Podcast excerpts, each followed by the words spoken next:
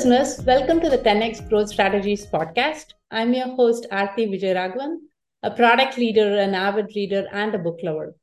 Today, we'll be discussing the book Turnaround with the author Lisa Gable. Lisa has worked in turning around large initiatives both in the private and the public sector, from addressing obesity by taking out 6.4 trillion calories out of the American diet leading the US operations as the US ambassador at the World Expo to obtain foreign direct investment to the U, uh, to US.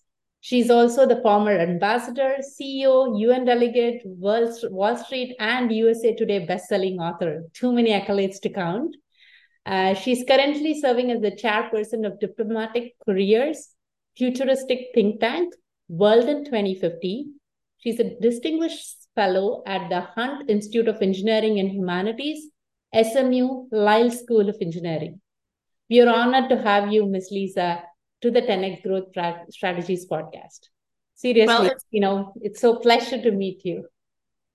It is wonderful to be with you again, uh, and so enjoyed meeting you when I was in Austin. Yeah, thank you, thank you. So let's dive in. Let's discuss the book Turnaround with you. So first question, let's start off, uh, you know, what drew you to turnarounds, you know, and change, change management in the first place? Let's start from the beginning. Well, I had an opportunity to serve under Ronald Reagan at the Defense Department in the White House and was part of the biggest turnaround experience in the world, which was the fall of the Russian Empire and the and the Cold War's ending. So that was that was a good starting point. Uh, but I was recruited at that time to go to Intel Corporation, and I worked for Craig Barrett, who would later become the CEO and chairman of the board of Intel. But he was senior vice president of manufacturing at the time, and I was his troubleshooter. And basically, Craig would have me uh, explore different things in the company that he didn't think were working right.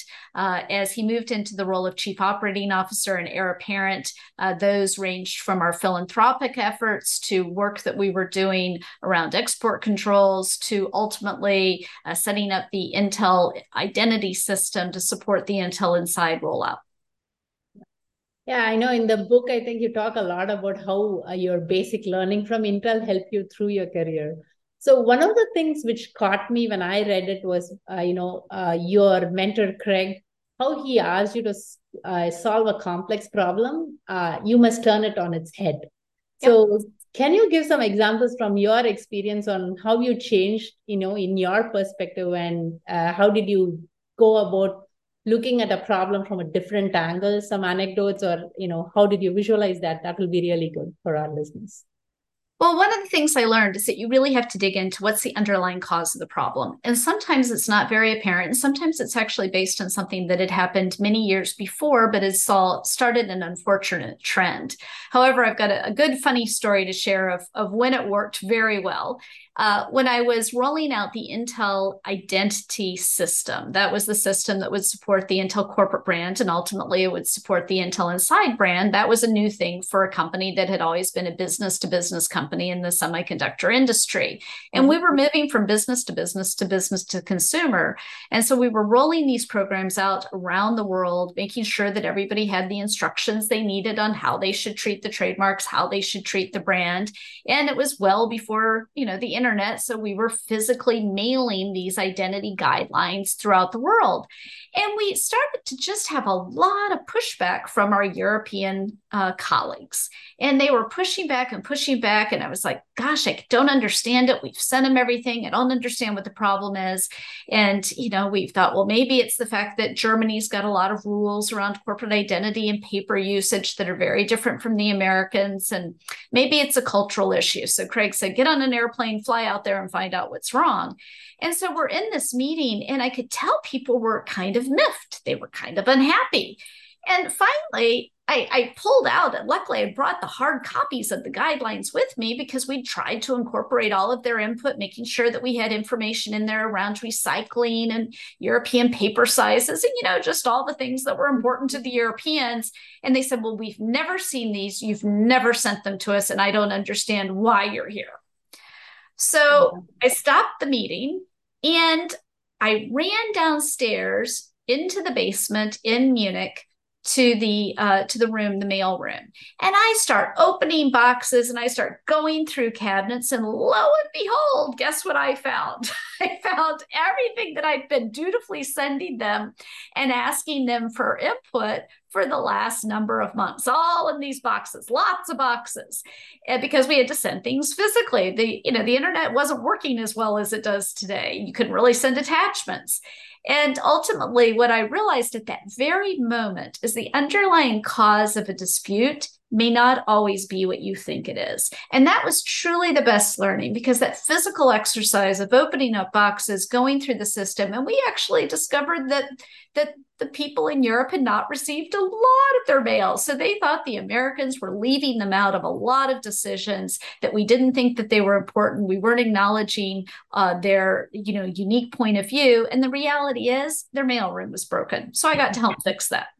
That's that's a very interesting anecdote, right? Like you actually peel the onion and then you get to the root of the problem before you actually figure out what is going on. So maybe it was not the printing and whatever you were trying to tell. So that's a really good, interesting thing, actually. So yeah, and I think it goes to the core principles, even from a product and uh, engineering perspective, to always go to the root of the problem to figure out what is the underlying cause instead of just doing patches and patches on top of a broken system. Yeah. Well, and one thing that I, I point out in my book is that there are certain things that always happen in a turnaround situation. But the number one thing is always human failure. And you know what? It's not going to be fixed with, uh, you know, with AI. It's it's not going to it's not going to solve the problem. It, it we will always have a human factor. There will always be a human factor of someone not doing something that they were supposed to do, right? There was a guy in a mail room not opening up boxes and distributing them. I don't think he had his job for very long. Yeah. But the reality is that hubris, uh, people having you know too much pride in in what they want to have done. Somebody putting themselves and their own self-interest in in front of the interest of the organization. There have been the same human factors throughout thousands of years of history and it doesn't matter how far we get technologically they always exist. Yeah yeah. Cool. Uh, in in your turnaround method the first thing which you talk about is obviously the visualizing the future right uh, how do you go about understanding what the future entails from the perspective of the different stakeholders in the organization? You know, obviously, you worked in large organizations, you worked in multiple places where you got people together for solving the American diet problem. So, how did you go about trying to understand what what are the perspectives? Where are they coming from? What is what is their point of view? Right. We really try to get people to paint a picture we, it is that simple. We try to get someone to stop and say, don't think about today. If you could visualize, if you could paint your perfect picture of what the future looked like, both from a visual perspective as well as the way in which people interact with each other, what do you want it to look like? Think five to 10 years down the road. What do you want the world to look like? And we use that to then backtrack to where we are today. And, and by doing so, we can go through that visualization of the future and we can break it down around how people work together, how the technology works, what our capabilities are, who we're selling to, how much money we want to make, what geographies we want to be in. And we can begin to say, this is where we want to go, and this is where we are today. And so, what are the steps between today and 10 years down the road? And the reality, too, is this you can only paint one picture. And so, what you've got to do is determine what's job one. What is the most important thing we can do to survive and thrive? And Intel, at its height, was really good at this. I think they've kind of lost that and they're trying to get back to it today. But you may remember in the early 90s that Intel job one was semiconductors. That was it, taking over the semiconductor market. We were making up for losing market share to the Japanese. Intel wanted to own the semiconductor market.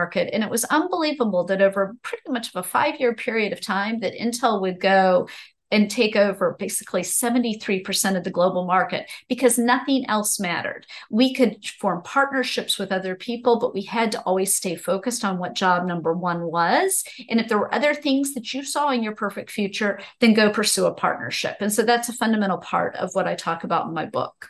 Yeah. And I think you reiterate the point a, a lot of times in terms of what's your go back to the fundamentals what's your job one two and three and see if whatever you're coming up with a new idea or a partnership does it fit into your vision And if it doesn't, then it's not job one and two and three, and you should not spend energy in that. I think that was a key takeaway for me personally from your book, actually. So and one of the things I always point out is that there can only be job number one, and two and three are the backup singers. They're the way you get there.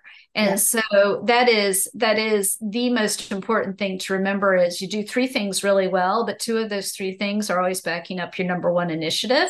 And then again, if you if you don't have the capacity, you go out and you find other people whose initiatives line up with yours. And I know we're using Intel, but you know your, a lot of your audience is high tech and may remember this you know when intel ibm and microsoft lined up together to go and meet with it managers around the world and sit down with them and got them as a group to standardize on this connected platform each of each company had a stake in the platform. Mm-hmm. That's when the world changed. And they sort of flipped the model and Dell then came into the mix. But the reality is, you want to form those partnerships with people whose interests align with yours.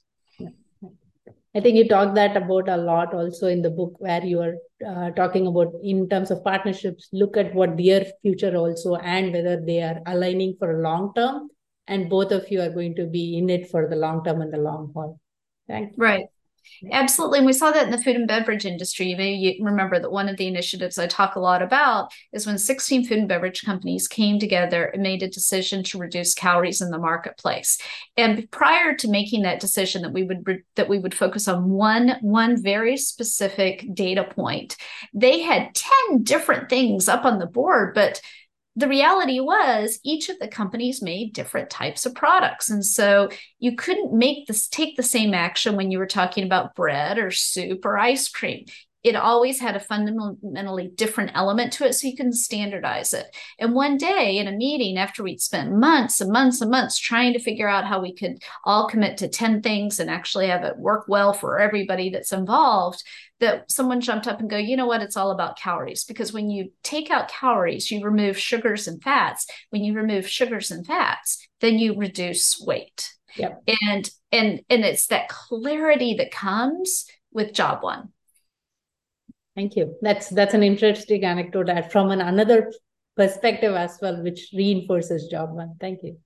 So, you know, obviously you talk about a lot of successful, you know, turnarounds in in your book. So, can you give me an example of a turnaround which you felt a little bit unsatisfied, an example which was particularly challenging you know of course you know in terms of the outcome or in retrospect what you could have done differently and how did it change you personally actually?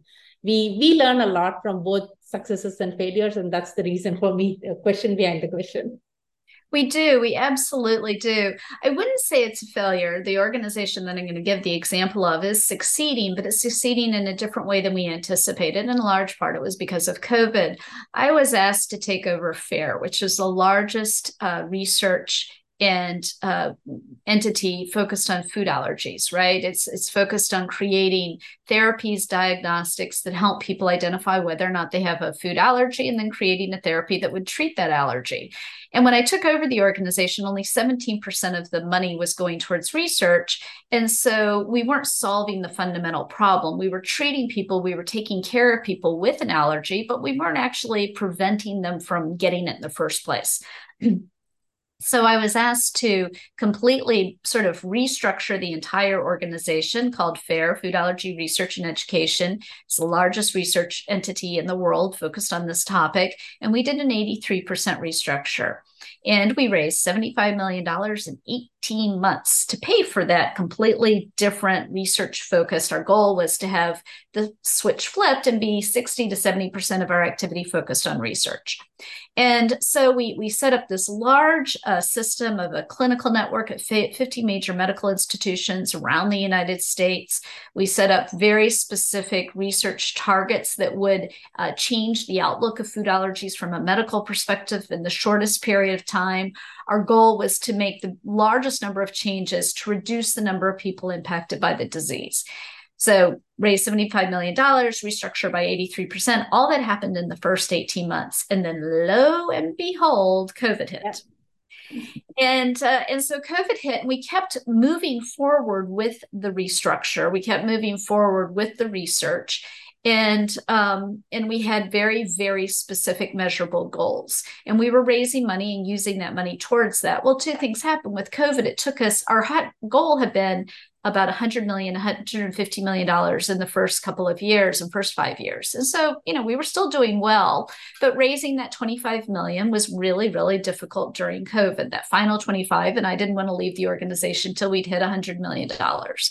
Secondarily is we couldn't go in and actually do the research right? It's a hospital setting and nobody was more strict during covid than hospital settings. And so we had to come up with different ways to do the research. And so we we suffered the delays.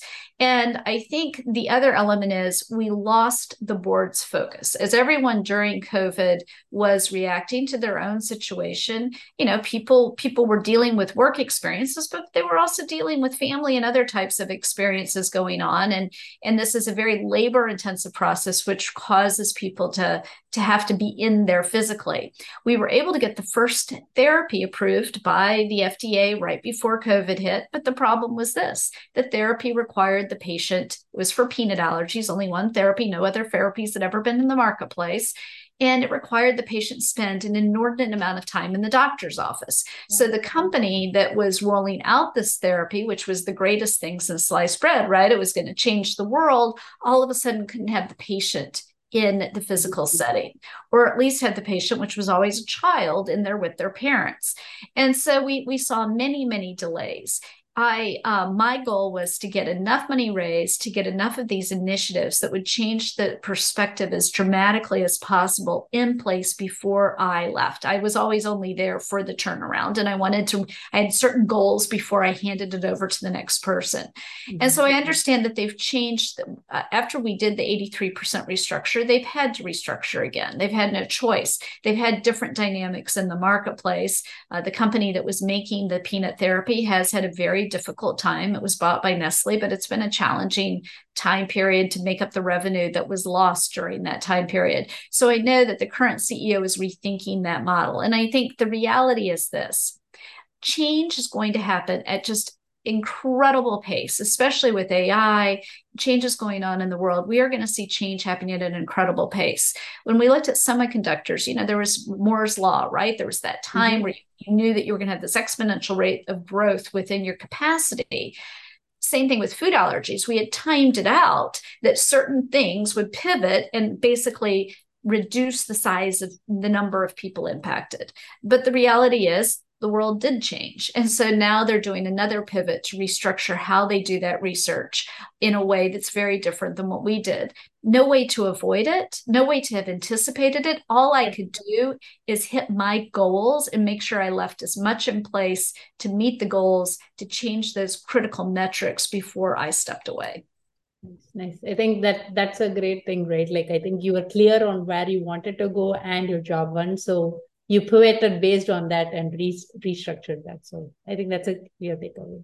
Thank you. You do. And I think during COVID, when I was at JP Morgan's healthcare conference right before COVID, and then I joined some phone calls, people who had been talking 18 months out on medical research were then changing their research plans literally on a couple yeah. month basis. Mm-hmm. And and that amount of pivoting when you're talking about medical research is very, very difficult to do. Yeah. Yeah seriously. It was uh, obviously like a big snowball or a truck hit, and the whole thing had to be changed and very, very fast change as well. So another thing, uh, you know, one of the key elements you've described is regarding breaking down the past. You know, any insights on how you have done it in projects? Is there any framework you uh, do in order to assess certain activities or assets you should continue or should sunset you know it's a lot of things right, right. you have to talk with uh, stakeholders there's budgets involved there's uh, organizational politics involved as well right? But how do you what is your framework on how do you break down the past and say these things we should not do you know, I'm very physical about it. I'm a very visual person. And so I'm very physical. And here's what I mean I used to do for a number of years, I owned a corporate identity company right after I worked at Intel Corporation and Intel had gone through all these changes. I knew that the rest of Silicon Valley would go through similar changes. And so I had a very visual way of showing marketing and showing human resources. It was this physical, tangible thing. I still do that. Uh, I still go for piles. And I know that there's ways you can do it technologically, but it's the way that my brain operates. And so, what I will do is I will literally set piles around my office and start looking at things not necessarily by the way they look, but their characteristics and the ultimate function that they're supposed to provide. And so, if there is a thing that is supposed to change your mind about something, that could be an advertisement, it could also be a corporate policy. There are a lot of ways that you change people's minds. Mm-hmm. But looking at things based on their characteristics and then physically having those piles, it allows you to go through and say, what are unique characteristics about the end game? What is this thing trying to do? Not, not what function does it sit in, not that it sits in HR or you know, corporate identity or engineering, but what is it ultimately? What behavior? What is that thing five years from now that it's trying to change? And where do we see the world going? And what that does is it allows me to get this physical manifestation as to where I'm going to make those changes. And what I always discover, always discover, is that when you start going through the old boxes or the old files, it's very easy to see where a pivot happened that should never have happened, right? Where somebody makes a decision, th- that auditing process, and I call it breaking down the past, auditing it, going back. I actually pull up the original legal documents for an entity. What was the entity supposed to do? And then where did it go off course? And sometimes you can actually find the cause of the disease 20 years beforehand. And there may have been a decision that was made that started veering the company off of what their original trajectory was. If we go back to my point about everybody should focus on job one and jobs two and three should be your backup singers, they should help job one succeed. Mm-hmm. You can then start seeing where things unraveled. And for me, it's a very visualize visualization process process. So if i if i rephrase some of the things which you said like so you try to break down all different silos and then look at all of these things. Are they still relevant and helping your job one or are they not? Are they orthogonal to your job one? If they're orthogonal or if they still don't go towards the goal then cut them irrespective of the function irrespective of why it was intended earlier on that's, and that's I do spreadsheets then. I like literally, you know, with corporate identity, because I used to do a lot of corporate identity work where a company would go through multiple mergers and you would have these big posters and you'd see it. I treat it almost the same way. Again, for me, it's a visual process. So I'll do a big spreadsheet and I'll just start putting things in, you know, what it looks like, what it does. And you can see when you when you force everything into one page, and that was the blessing of having rolled out the first websites in the internet, which is what my job, you know, my company did when you had to put everything visually into this one one interface it really revealed how totally screwed up stuff was in the background. Because you you know, it could you couldn't shove it through that button if you only had four buttons on the page, and, and all of a sudden you're looking at stuff and then you're visualizing what it really looks like, and you're like, oh my God, we got to do some restructuring here. A lot, a lot ended up getting reorganized well through the internet. And I think AI is about the next time where that's going to happen, where all of a sudden we're leaping over these boundaries that we've set up as humans, as we've set up as managers, and the system's going to find out that actually these things fit together and these th- things don't need to apply any longer. Thank you. Uh, the other thing which I really liked in the book was your decision tree framework in terms of, you know, uh, present to the future. You describe your decision tree and, you know, how do you go about that? Like, uh, I, I really like the way you were like, every decision, look at your S and O, and then based on that, uh, you know, figure out your decision tree framework. Can you share some insight sure. on the process? Well, for one thing, uh, because my initial uh, training that I received in the corporate world was around corporate identity, what I quickly learned is that there is a, a visual element that's a snapshot of business processes, right? Mm-hmm. Like, you know, again, especially if you think about the internet, you're really only talking about this visualization of all these processes that go on in the background and and so my brain still thinks that way. On a decision tree the goal is to get everything down to one page right? You just you just call it all down. Where are you today? Where do you ultimately want to be? And how many things can you support?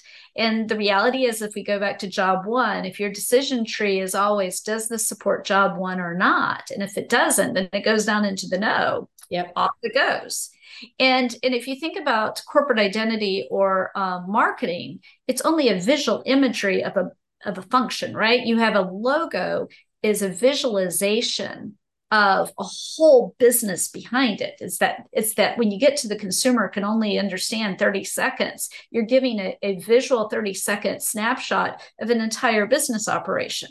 And so you have to be able to say if job one's over here and that's where we ultimately want to get to then it's truly just the yes and no process to get there. And and actually going through that uh, religiously and always asking the question is it supporting your job one or not? Yeah. Right and that's where i think intel went off the rails for a number of years right? Intel for job one was always semiconductors 85% of the market. Intel owned semiconductors. It wasn't about semiconductors we didn't do it. And then we started doing all this other stuff. And so yeah. that decision tree really got murky after um, you know after a period of time. And i think that pat is trying to get it all back down to where it was and recognizing that still the core function is semiconductors. Uh, the other thing i loved is uh, the chapter about ending on a high note. Okay. So it's like i think you touched upon it in your FARE example as well in terms of when do you decide to step aside and continue even after your turnaround is done that's a very critical thing actually. As i was reading your book i never expected that chapter. So it was for me personally it was like wow yes as a change maker you should know that okay am i overstaying my welcome? And you know how do you go about that? Any interesting anecdotes on how yeah. did you say that okay i'm done here uh, and i should give it off I learned from my dad. My dad uh, started an organization that uh, ended up growing into billions of dollars and thousands of people. And when he left, he literally left. Like he never went back. And I and I think that is the most the important thing my dad taught me is that if you're an executive and you leave a job, you leave it you need to let all those other people do what they're supposed to do. they own it. You don't own it. And nothing's worse. Nothing's worse than a founder coming back in and mucking around. Nothing. You look hmm. throughout Silicon Valley history, when the founder still keeps their finger in there, they go, Oh, I'm going to go be chairman of the board. Yeah, right. and then they keep coming and mucking around and stuff. Doesn't work. And so it was really something um, it was it was I learned it from my dad, and uh, and you can end on a high note and decide you want to go after the next big thing. But when you walk out the door, you walk out the door. You can end on a high note, and you can make a determination that you know what you only wanted to do one turnaround in your life, and you really don't like it. So great, celebrate it, and then go back into a function that more fits with what you want to do. Maybe you backed into it by accident because you found yourself in the middle of it. You found yourself having to be a hero. And if any we have any Lord of the Rings fans out there, just think about it. Frodo didn't stay in Middle Earth. He left. He went on the boat. He, he went he went off with the elves. He never actually wanted to be in that position. Frodo wasn't signing up for another turnaround. Mm-hmm. Uh, and and that's okay. You can you can celebrate your victory. You can do another one, or you can just make a decision that that is um, what you want to do. But I, I do think for me, it was that true separation that I learned from my dad that was the most important thing. Yeah. I think one more thing which I liked in the chapter, especially, is like you're exhausted by the turnaround. You need time to actually take a deep breath. So, uh, you know, any takeaways for our listeners in terms of how do you kind of recharge yourself between turnarounds? You know, you've been uh, doing a lot of turnarounds, so I'm sure you take breaks and stuff. So, how do you? What's what's that you do in terms of recharging yeah, and also figuring out what is your next thing? Um, I I take a break. I mean, I, I do take a significant break, and I do other things. Now, financially, I can afford to do that. In some cases, what I what I would do is I would do just consulting and small projects in between big turnarounds that I ran. And so, if you look at my resume, there's always breaks in there, and those are very purposeful breaks. I need to recharge. I need to sit back because I am one of these people. Look, the things I've had to turn around have always been highly complex. You know, again, with FARE, that we had to do an 83% restructure. And thank God we were moving as fast as we were because we managed to get it all done before COVID. Yeah. Uh, but when I was uh, with, and that was FARE, the Food Allergy Research Organization. But when I did the World's Fair, which is also in the book, I didn't have time. Uh, the president of the United States in July asked me to take over the World's Fair. It was $32 million in debt. I had to raise all this money. I had to pay for the whole thing. I had to get it built, the US presence at a World Expo. And we were opening the doors in six months. So it was hit the ground, raise the money, restructure everything, build the entity. And then we had to talk to 2 million people, right? It's nonstop visitors were coming in. And I was literally exhausted at the end of that. So each of my situations have been I've always been the Hail Mary pass. And what that means is that I'm the last, you know, a CEO, a president of the United States, or someone had to, a billionaire who was an investor had to have the thing work, or otherwise they they would have lost a very serious amount of money, or they would have lost, in the president's case, a key relationship with an ally, which was Japan. Mm-hmm. Um, so I take breaks and uh, but i know everybody can't afford to do that. And so i think part of it too is giving you know take a vacation. Don't go from one right into the other.